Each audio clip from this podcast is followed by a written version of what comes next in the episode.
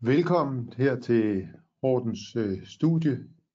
I, på, I studiet i dag er det Anne-Louise Pedersen og Andreas Christensen, og vi har et, øh, en nytårskavalkade af nye kendelser til jer, som øh, vi vil drøne igennem, fordi vi har 30 minutter, og en del af konceptet er her, at øh, vi nørder i kendelserne, men øh, vi nørder heller ikke mere, end at øh, vi gerne vil igennem alle de faktisk øh, rigtig spændende kendelser, der er kommet, siden vi, vi sidst var på under over det. Det var i... Den 17. 17. december, og det er også derfor, øh, december, øh, hvis ja. nogen måske sidder under, øh, undrer sig over, at vi, øh, vi har champagne på som, øh, som det første, så er det her øh, det første, første webinar i 20, øh, 2021, og, øh, og derfor er der øh, masser af... Øh, hvad hedder sådan noget, overskud på den udbuds, udbudsnørdede måde, og som Andreas siger, der er masser, masser af spændende øh, ting, der er sket i, øh, i den forgangne måned. Så, øh, så det øh, håber vi på, at det, nok, det, det skal nok blive spændende også, også i dag. Ja, lad os kaste os ud i det, det så, vi, øh, så vi kan få mest muligt af den, den tid, vi har. Og den første kendelse, det er en øh, lidt anderledes end det, vi normalt har med, fordi vi har taget en kendelse med fra Ankestyrelsen.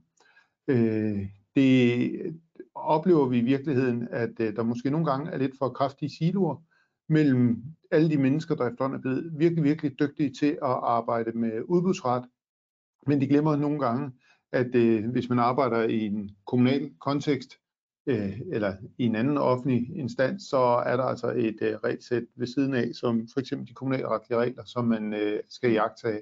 Og det samme gælder i høj grad også den anden vej for dem, der sidder over i siloen og arbejder med kommunalret, vil jeg sige. Men øh, hvor vi vil gøre, jeg tror noget af det, vi vil have lidt fokus på her i 21, det bliver at prøve at bridge de to områder, fordi man kan ikke bare sidde og være super dygtig på udbudsretten, så øh, mister man en, øh, eller løber man en risiko for at overse en hel masse problemstillinger, som øh, man er nødt til ligesom at, at have en helhed. Og det er jo derfor, det er dejligt at have mange kolleger, fordi øh, man, øh, man, man kan ikke sidde alene og være ekspert i, øh, i alle de her retsområder, det giver sig selv. Og det, det går bare ikke kun at se det i et udbudsretligt skær, og det er den her kendelse et øh, rigtig godt eksempel på fordi det er et spørgsmål om agtindsigt, det kunne klagenævnet for fodbold jo lige så godt tage stilling til, men i det her tilfælde er det Ankestyrelsen, der tager stilling til, om, øh, om man kunne øh, undtage den samlede pris fra øh, agtindsigt.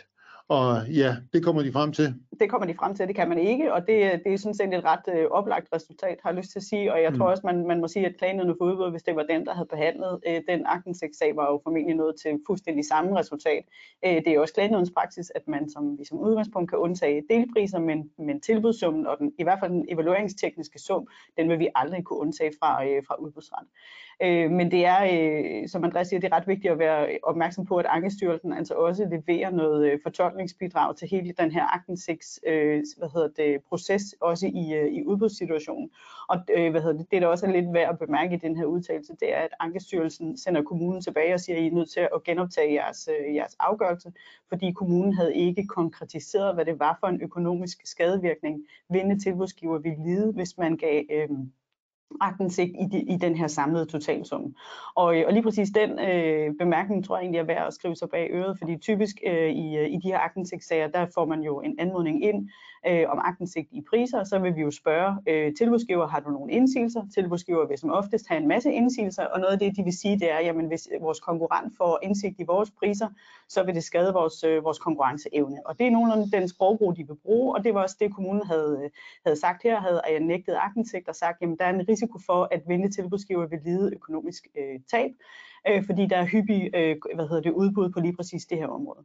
Og der siger Ankestyrelsen, jamen den der sådan lidt generiske begrundelse, den er simpelthen ikke nok, selvom der står i forarbejderne til offentlighedslovens øh, paragraf 30, at der gælder en formodning for, at de her drift- og forretningshemmeligheder, de øh, kan, at agtensigt i dem kan øh, vil medføre økonomisk øh, skade eller øh, risiko for, for økonomiske tab, så er man nødt til at gå spadestikket dybere, og man er nødt til som myndighed at kunne konkretisere, hvad er det for økonomiske tab, vi taler om, hvad er det præcis for en skadevirkning, man er bange for skal realiseres. Så det, jeg tror, det er en, øh, en, sådan en husker til, øh, til alle, øh, alle os, der sidder med, med udbuds kan man sige, reglerne, at, at vi, skal, vi skal huske at være meget konkrete, når vi, når vi giver de her aktindsigtsafgørelser. Og det jeg tænker på, det er, hvis det havde været klagenævn for udbud, så er jeg ikke sikker på, at de havde stillet samme krav. De, I hvert fald har vi oplevet i mange andre sammenhænge, at når vi ser på aktindsigtssager, så er Ankestyrelsen oplever vi i hvert fald lidt mere strikte end øh, klagenævn for udbud stiller større krav, hvor der jo i virkeligheden i forarbejderen til offentlighedsloven står, at hvis øh, en virksomhed gør gældende, at en oplysning er en forretningshemmelighed, jamen så er der en formodningsregel for, at det er en forretningshemmelighed, men øh, Ankestyrelsen går her skridtet videre og siger, ja, men der skal ligge en begrundelse for, hvad er det konkrete for forretningssituationer, øh, det kan skade i. Øh, det, der er en lille juridisk nørdet ting, jeg ikke kan lade være med at tage med her. Det undrer mig, hvorfor den overhovedet ender i Ankestyrelsen frem for i klagenævn for udbud, og jeg har ikke øh, nærmere indsigt i afgørelsen, men øh, normalt vil man jo skulle behandle klager øh, over agtindsigt, i, der relaterer sig til udbud, ved at øh, klagen bliver sendt til kommunen, og kommunen selv skal sende den videre til klagenævn for udbud. Og her er der altså et eller andet, der er sket i processen, som jeg ikke skal kunne gøre mig klog på, der gør, at den ender i Ankestyrelsen. Men jeg nævner det alligevel, fordi øh, måske havde det været lidt taktisk for, for hvis Anne-Louise, som min teori om, at klagenævnen for udbud har en større forståelse for de forretningsmæssige udfordringer i forbindelse med udbud, og derfor måske er mere åben over for, at man undtager ting på agtindsigt, så havde det måske været taktisk at sende den til klagenævnen for udbud, som lige umiddelbart, jeg synes jeg, er den rette instans frem for at lade det blive behandlet af Ankestyrelsen. Men øh, det er i hvert fald den ind, og det gør jo så, at vi har fået en spændende kendelse og også skal tage sådan en fugl med i, i den her sammenhæng. Den næste kendelse, det er igen Ringkøbing Skjern, men sige, de, de har i tidens løb bidraget godt til øh, vores øh, udbudsretlige viden, og det, skal, det kan vi jo kontakte for. Det tænker jeg. Ja. Det er en kendelse fra, fra 17. december, og det er en erstatningskendelse. Det er en fortsættelse af en sag, hvor klagenødet træffede materielle afgørelse den, øh, den 15. maj. Øh, og det er en sag om øh, udbud af, af tøjvask, øh, og nogen vil også huske den som den sag, hvor man drøftede om øh, t-shirtene var gennemsigtige, og, og, hvad, og hvad det betød for konditionsmæssigheden af, af tilbuddet. Øh, det, der var øh, faktum, sådan lidt meget kort gengivet, det var, at, at kommunen havde fået nogle, nogle tilbud ind, og de havde evalueret de her hvad hedder det, trøjer ved hjælp af en brugergruppe. Øh, tilbudsgiverne, de to tilbudsgiver havde øh, hvad hedder det, tilbudt den, den samme trøje sådan set, men den var behandlet forskelligt. Der var også noget tøjvask inkluderet i, øh, i det her udbud. Og brugergruppen de fandt altså, at den tilbudsgiver, der havde afgivet i virkeligheden laveste pris, eller det på papiret økonomisk mest fordelagtige tilbud, de havde leveret en t-shirt, der var gennemsigtig, og derfor kunne, den kunne man selvfølgelig ikke øh, kan man sige, tage i betragtning, og derfor blev det tilbud afvist som ukonditionsmæssigt, og man tildelte så til nummer to, øh, den tilbudsgiver, som efter kommunens vurdering havde afgivet det bedste konditionsmæssige tilbud. Klagenødene fandt dengang, at der var ikke belæg for at konkludere, at den her øh, t-shirt faktisk var gennemsigtig, og derfor var det uberettet, at man havde afvist øh, tilbuddet fra den kan man sige, vindende tilbudsgiver.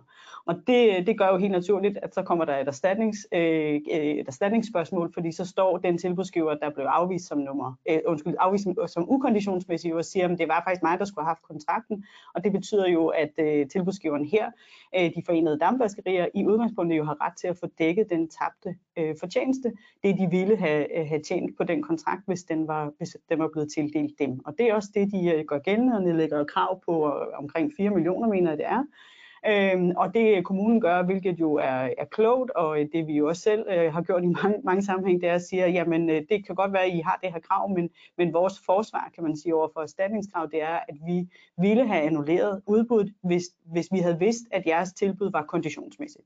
Så kommunen siger altså, hvis vi på det tidspunkt, hvor vi sidder og evaluerer, kigger på den her t-shirt, og, det, og vi, vi vurderer, at jamen, I er konditionsmæssigt, så ville vi have annulleret, fordi vi kunne ikke have levet med, vores brugergruppe kunne ikke leve med, at vi sendte vores medarbejdere ud i en t-shirt, der var i den forfatning, øh, den nu var.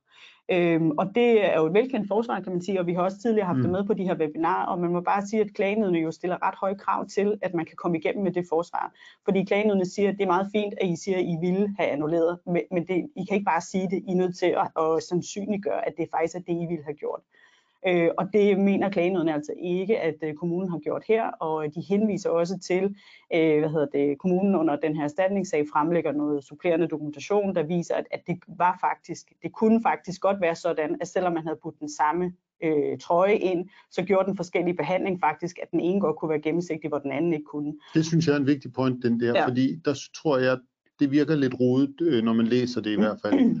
øh, fordi det virker som om, at kommunen først i anden omgang får indhentet en erklæring fra Bernsen, som er den vindende tilbudsgiver, der siger, jamen årsagen til vores trøje, selvom det er den samme trøje, det anerkender de, men at vores trøje ikke er gennemsigtig, det er fordi vi behandler den anderledes end, end, øh, end klager øh, de forenede dampvaskerier behandler den.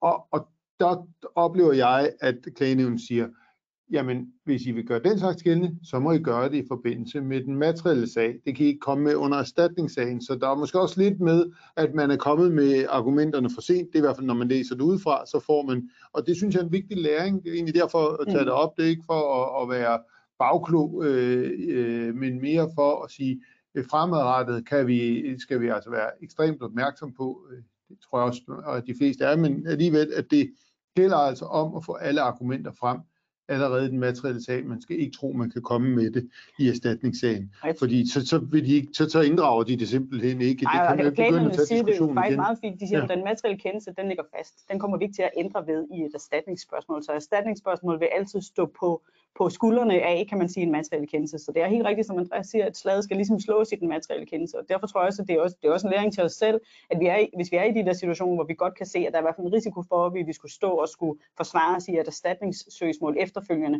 så kan man lige så godt begynde at indbygge den argumentation allerede i den materielle kendelse, fordi vi vil typisk have overvejelserne. Jamen, hvad ville vi have gjort, hvis vi havde opdaget det her? Ville vi så have annulleret? Kan vi på en eller anden måde underbygge det allerede i den materielle kendelse, så mm. står vi så meget bedre, hvis det er det forsvar, vi gerne vil bruge over for et erstatningskrav. Så så, så det er ret vigtigt også at se dem som sammenhængende sager, selvom klagen jo altid udskiller erstatningsspørgsmålet til et efterfølgende sagsforløb, så er man simpelthen nødt til at tænke det ind processuelt allerede i den materielle del af sagen.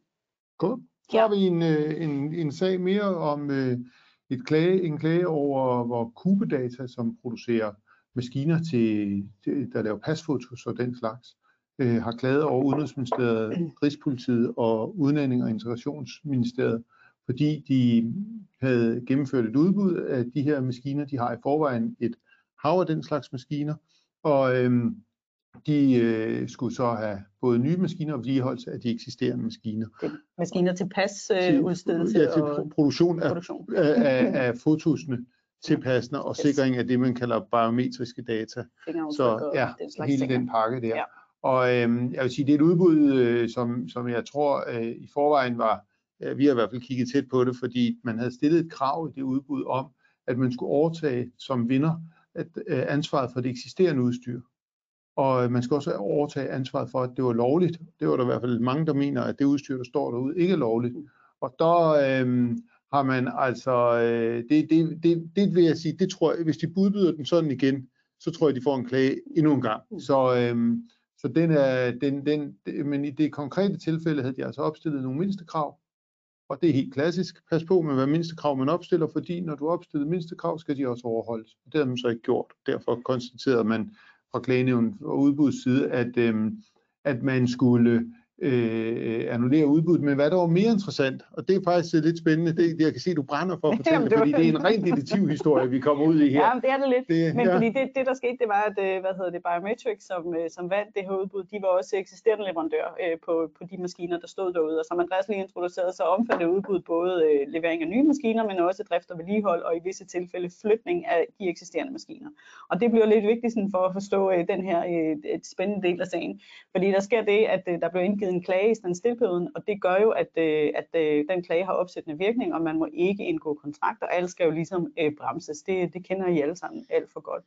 Men, øh, men så i den her periode, hvor klagen har opsættende virkning, der, øh, der kunne de på lidt af et detektivarbejde, må jeg forstå, efter at have læst klagen. De øh, fremsender i hvert fald til klagen nogle videooptagelser, sådan, det synes jeg er ret spændende. De ja, er ude og tage video af, at uh, Biometrics de er i gang med at flytte nogle maskiner, Øh, og det, øh, det problematiserer de selvfølgelig over for klagenødene og siger, jamen hør hov, altså vi er i en standstillperiode, der er opsættende virkning, og vi kan se, at Biometrics nu er i gang med at levere ydelser, der er omfattet af den udbudte kontrakt.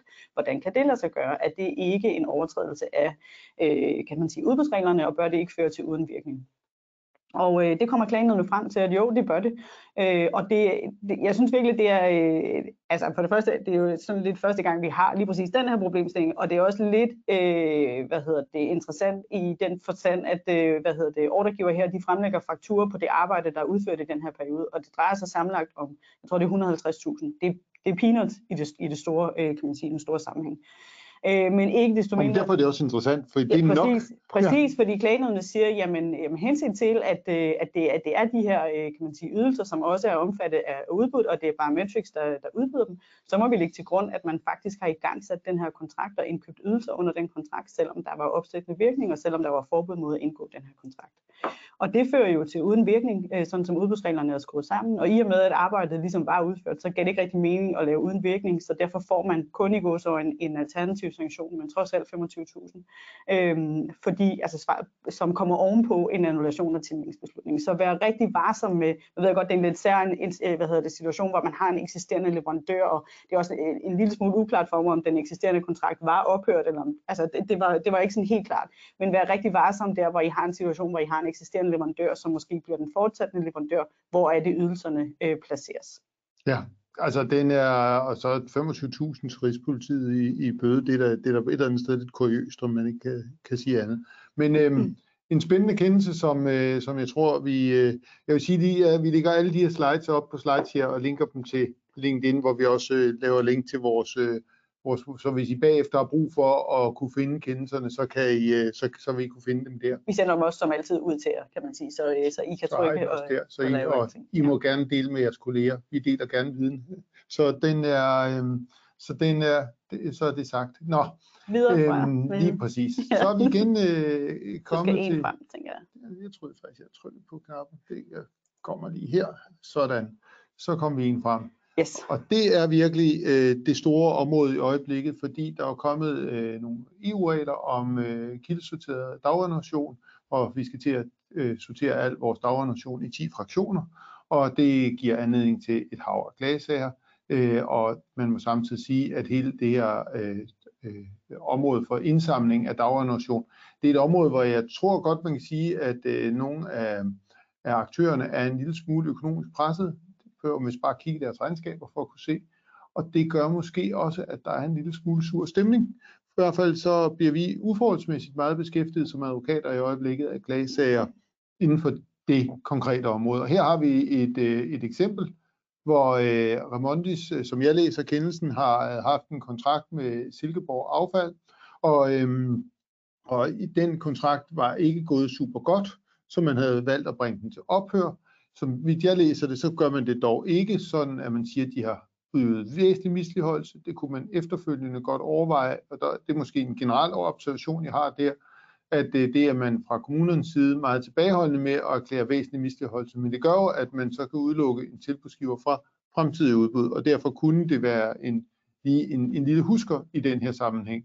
Øhm, men øh, derudover så, øh, sker der altså det, at øh, man, man vil gerne indgå en ny kontrakt, mm. det bliver der klaget over igen, de nye udbud bliver der klaget over, og så siger man, nu er vi simpelthen lige nødt til at tage en puster, så man siger, der går, man forlænger den kontrakt med den eksisterende, det er H.C. Svendsen, hvis jeg husker rigtigt. Er det den, der stod ja. til at vinde? Altså det er, det er som man bare siger, det er, det er lidt særligt, fordi man faktisk forsøger at udbyde to gange, øh, mm. hvor begge udbud, øh, kan man sige, bliver øh, annulleret enten af, af, af, hvad hedder det, forsyningsvirksomheden selv, eller i sidste instans af, af klanerne. Og så sidste gang, man står med en, med en annulleret tildelingsbeslutning, der stod man egentlig og havde tildelt kontrakten til H.C øh, HCS hedder de, og, øh, og øh, i og med, at, at man, øh, man, man har ligesom brug for at få, hentet det her øh, affald, vi kan, ikke, øh, vi kan ikke stå uden, så vælger forsyning så at indgå en, en midlertidig kontrakt med øh, HCS, men en midlertidig kontrakt som på lidt over to år.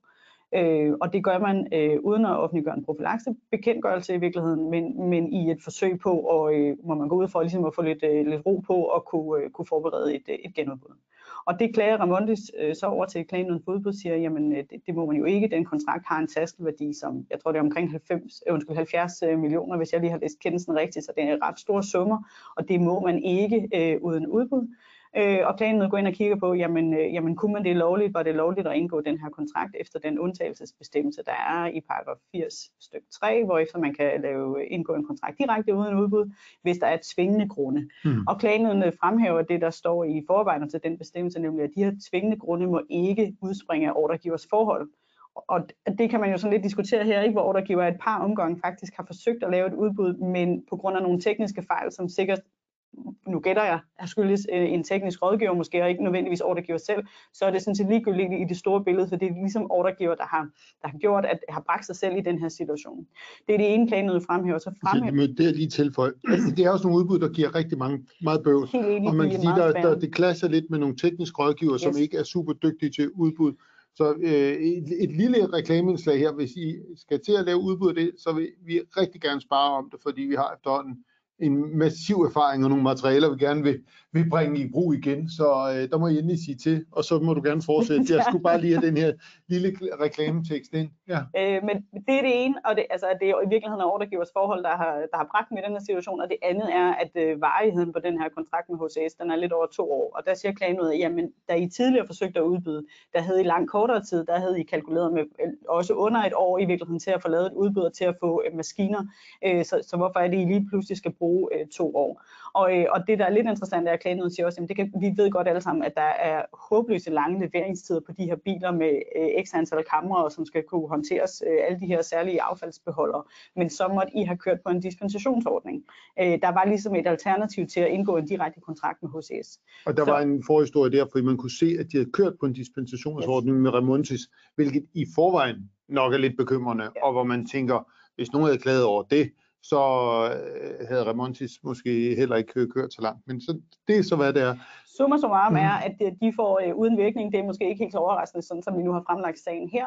Øh, det er i virkeligheden det, de, det, de står til, men klagenødet siger, men, men henset til almenhedens interesse, altså den interesse, vi har i, at vi skal have tømt, øh, tømt vores skrald, så, øh, så på, for, får I ikke en udenvirkning i den forstand, I skal ud og bringe kontrakten til ophør, men I får så, øh, I skal have en alternativ sanktion, altså svarende til, til nytteværdien, og fordi at, øh, hvad hedder det, Silkeborg genbruger affald jo ikke er en del af den offentlige forvaltning, så overgiver man det så, øh, indgiver man så en politianmeldelse, så der kommer efterfølgende en, øh, en Så vi kender ikke bøden, men hvis de skal gå frem efter de almindelige principper, så er det 5% af kontraktens årlige øh, skønsander. Det, det er 70 millioner, så er det 3,5 millioner, de får. Men det kan jo være, at de nedskæler kontrakten. Det vil jeg i hvert fald søge at gøre for at reducere sin, sin bødeværdi. Men det, det, det er det lav, så det er altså et, et substantielt øh, beløb, der, der står til der at blive, øh, blive tilkendt.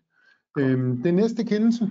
Den næste kendelse er en kendelse fra 11. januar. Øh, Peak Consulting mod øh, Skatteministeriet og Udviklings- og, og øh, Forenklingsstyrelsen, øh, og den er øh, faktisk ret spændende. Den handler om øh, konkurrencebegrænsende aftaler og støttende enheder og, øh, og, og konsortier, og taler lige ned i sådan en generel problemstilling, som, øh, som jeg oplever bliver, bliver mere og mere aktuel, nemlig hvordan er det, vi som ordregiver skal agere i et marked, hvor vi oplever, øh, kan man sige, at flere og flere konsortier afgiver bud. Har vi en undersøgelsespligt? Øh, hvornår indtræder den? Og så videre. Og det, der var faktum her, det var, at øh, PEAK havde indgivet øh, tilbud i et øh, udbud på nogle øh, konsulenter, konsulentydelser øh, sammen med blandt andet et, øh, et konsortium eller en, en gruppe af ansøgere, som hedder øh, Maximize. Og, øh, og den, de, de her vindende tilbudsgiver, de var øh, fire eller fem, som ligesom var gået sammen. Der var en ansøger, og så var der en række støttende enheder. Og det Peak siger, det er, at jamen, de her støttende enheder og ansøgere, de kunne være især have løftet kontrakten. Så de havde i virkeligheden øh, lavet en ulovlig konkurrencebegrænsende aftale ved at gå sammen øh, og tilbyde deres samlede øh, formåen, kan man sige, til, til ordregiver. Og det er jo sådan øh, rent konkurrenceretligt, at hvis man øh, selv kan løfte en kontrakt, så må man ikke gå sammen med andre. Øh, så man må kun i godsøjne gå sammen i konsortier, eller gå sammen som støttende enheder eller underleverandør, hvis man ikke hver især, hver for sig, kan løfte kontrakten. Øh, det, der var lidt særligt her, det var, at ordregiver havde ikke tilvalgt den her frivillige udelukkelsesgrund om, at øh, man kan udelukke virksomheder, hvis man har plausible indikationer til at konkludere, som det hedder, at der er indgået en konkurrencebegrænsende aftale. Så det var lidt en, øh, en, det var en ret spændende problemstilling, egentlig klagenødet skulle tage stilling til, nemlig for det første, kan man udelukke øh, hvad hedder det, en, øh, et konsortium eller en, en støttegruppe, kan man sige, hvis man ikke har tilvalgt den her frivillige udelukkelsesgrund? Og hvis ja, hvad kræver det så af ordregiver? Hvornår indtræder ordregivers øh, undersøgelsespligt? Og, øh, og for at gøre det helt kort, for tid løber også, så kan man sige, at klagenødene siger, ja, der er en pligt til at, under, øh, hvad hedder det, at forkaste, også efter paragraf 2. Det vil sige, selvom I ikke har tilvalgt den frivillige udelukkelsesgrund, så fanger paragraf 2 øh, kan man sige, lidt af omveje, og det vil sige, at hvis man som ordregiver bliver opmærksom på øh, og har et sikkert grundlag for at konkludere, at der er en ulovlig konkurrencebegrænsende aftale på den anden side af bordet, så har man pligt til at undersøge det, og hvis man ikke er betrykket i de svar, man får tilbage, så har man pligt til at forkaste.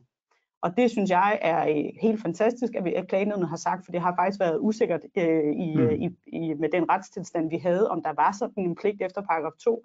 Øhm, så det er, øh, det, er, det er rigtig fint, at vi i hvert fald får afklaret det. Og klagenødene siger også, at hvis man vil udelukke efter paragraf 2, så kræver det et sikkert grundlag, og det, at man får tilbud, som består, øh, som er afgivet af flere, det er ikke i sig selv nok. Der skal ligge noget mere.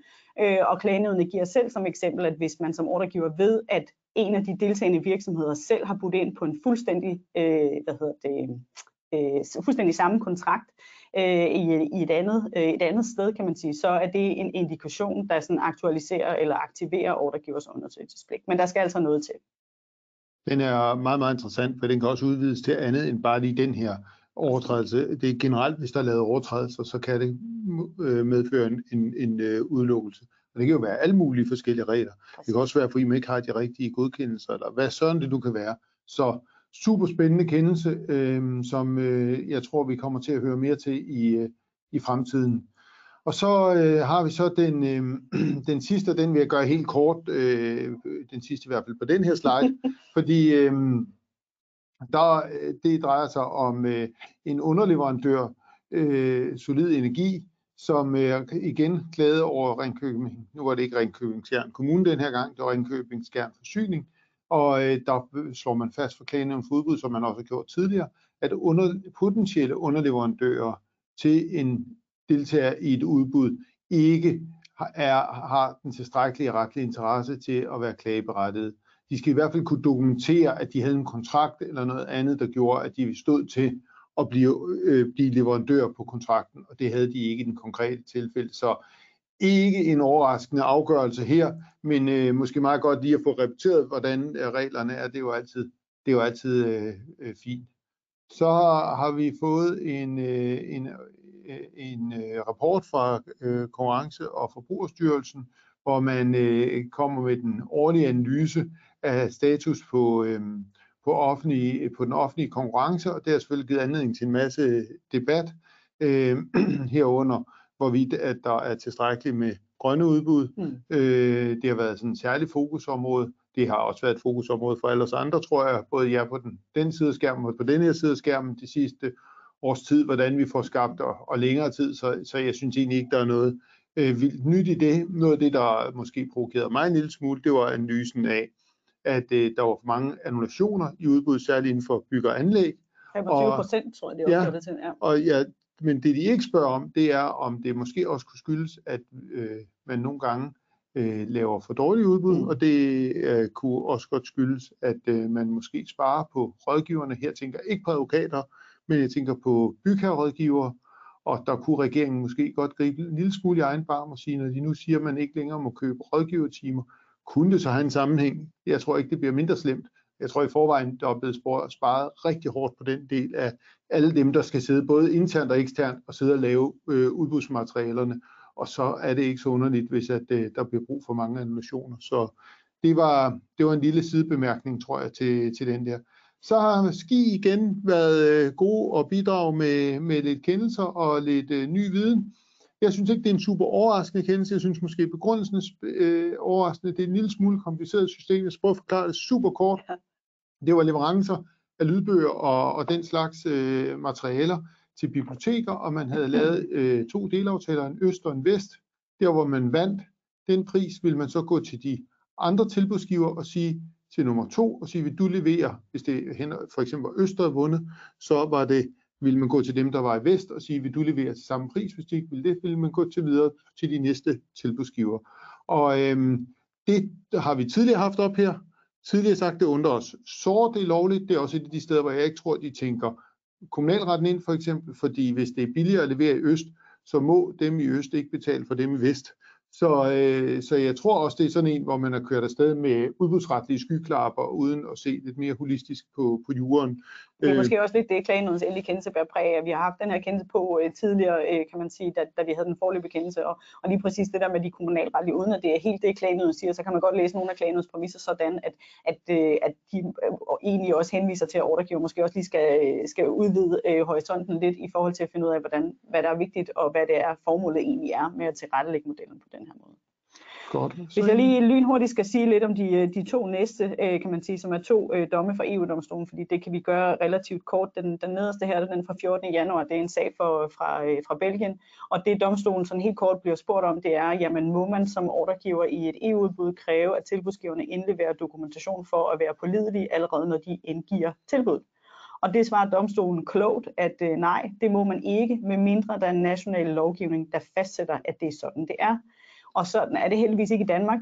kan man sige, i Danmark har vi jo efter, øh, hvad hedder det, udelukkelsesregimet og renselsesregimet i, øh, i udbudsloven den fremgangsmåde, man som ordregiver, når man får en tilbud eller en ansøgning ind, skal konstatere, om virksomheden er i en udelukkelsesgrund, så skal man gå til virksomheden og bede virksomheden om at rense sig selv. Så den dom og de præmisser er øh, mere af den sådan lidt, lidt nørdet øh, karakter og har ikke betydning for, øh, for de danske forhold. Og den næste, hvis du går, øh, går ind videre til, til, ja. den, til den sidste slide, kan jeg berolige oh, deltagerne med, at, øh, hvad hedder det, at der er en, øh, endnu en dom for, øh, for EU-domstolen, og den øh, går på øh, det rent konkurrenceretlige aspekt, nemlig hvornår er det, at øh, en overtrædelse sådan rent konkurrenceretligt, hvornår er det virkningen af en overtrædelse af konkurrencereglerne indtræder. Øhm, jeg tænker ikke, at vi hensyn til tid måske skal dvæle helt så meget ved den, men bare sige, at den er der, og sige, at det er helt klart noget, vi kommer tilbage til, fordi den har lidt betydning for, hvornår man regner udelukkelsesperioden efter de frivillige udelukkelsesgrunde, de her to år fra den relevante hændelse, hvor vi jo hele tiden diskuterer på, øh, hvis den, den relevante hændelse er øh, den konkurrencebegrænsende mm. aftale, så finder vi aldrig ud af det, før de to år er gået. Så det er en meget, meget uhensigtsmæssig retsstilling i virkeligheden, som den taler lige ned i. Men lyset af tiden den faktisk er gået, så tror jeg bare, jeg vil sige, ganske få ord om Ishøj Antenneforening. Øh, det er en spændende kendelse. Vi har selv været involveret i den. Vi har repræsenteret øh, Ishøj Kommune. Og øh, det, den egentlig slår fast, det er øh, for det første, at det igen et eksempel på, at man skal kende sin kommunalret for at kunne give god udbudsretlig rådgivning. Øh, kommuner må som udgangspunkt ikke drive internetvirksomhed. Derfor var Ishøj i gang med at sælge et stort øh, fibernet, de var i besiddelse af. Og øh, i den forbindelse havde kommunen selv brug for at bruge en del af fibernettet til at, at, um, at servicere sine øh, institutioner. Og i forbindelse med salget var det inkluderet, at kommunen skulle fortsat være ejer af nogle fibre i nettet, og der skulle være fortsat, skulle den køberen sørge for at servicere de fibre, så de stadigvæk eksisterede. Og spørgsmålet er så, vil den ydelse, som der så skulle ligge tilbage, og man skulle som køber fibernettet skulle levere til kommunen, var den udbudspligtigt. Og det, den slår fast i overensstemmelse, det er det, vi kalder dåbsgaveprincippet. Det var også det, der skete, hvis I kan kende den, huske den gamle kendelse, med øhm, øh, Statens Serum Institut, da man solgte deres vaccinetjeneste. Jamen det, der ligger tilbage, det er altså, hvis det er et accessorium til den samlede ydelse, så er det ikke udbudspligtigt. Det bliver også slået fast her. Så en, en, en, en super rar kendelse, øh, som i virkeligheden er meget, meget vigtig, dels hvis jeres kommune ejer internet, så skal I overveje det indgående, og dels øh, hvis I øvrigt har kommunale aktiviteter, man ønsker at bortsælge, men hvor der stadigvæk er brug for at få ydelser til kommunen, så er det en meget, meget central afgørelse. Den lukker op for en masse muligheder, for at man kan få frasolgt ting, som man måske kan bruge for i kommunen. Jeg tror, det er det, vi når i dag. Det tænker jeg også, ja. Så tusind tak, fordi I, øh, I fulgte med, og beklager, at vi gik en øh, lille smule over tiden men øh, der var meget spændende. Vi ses om en måned.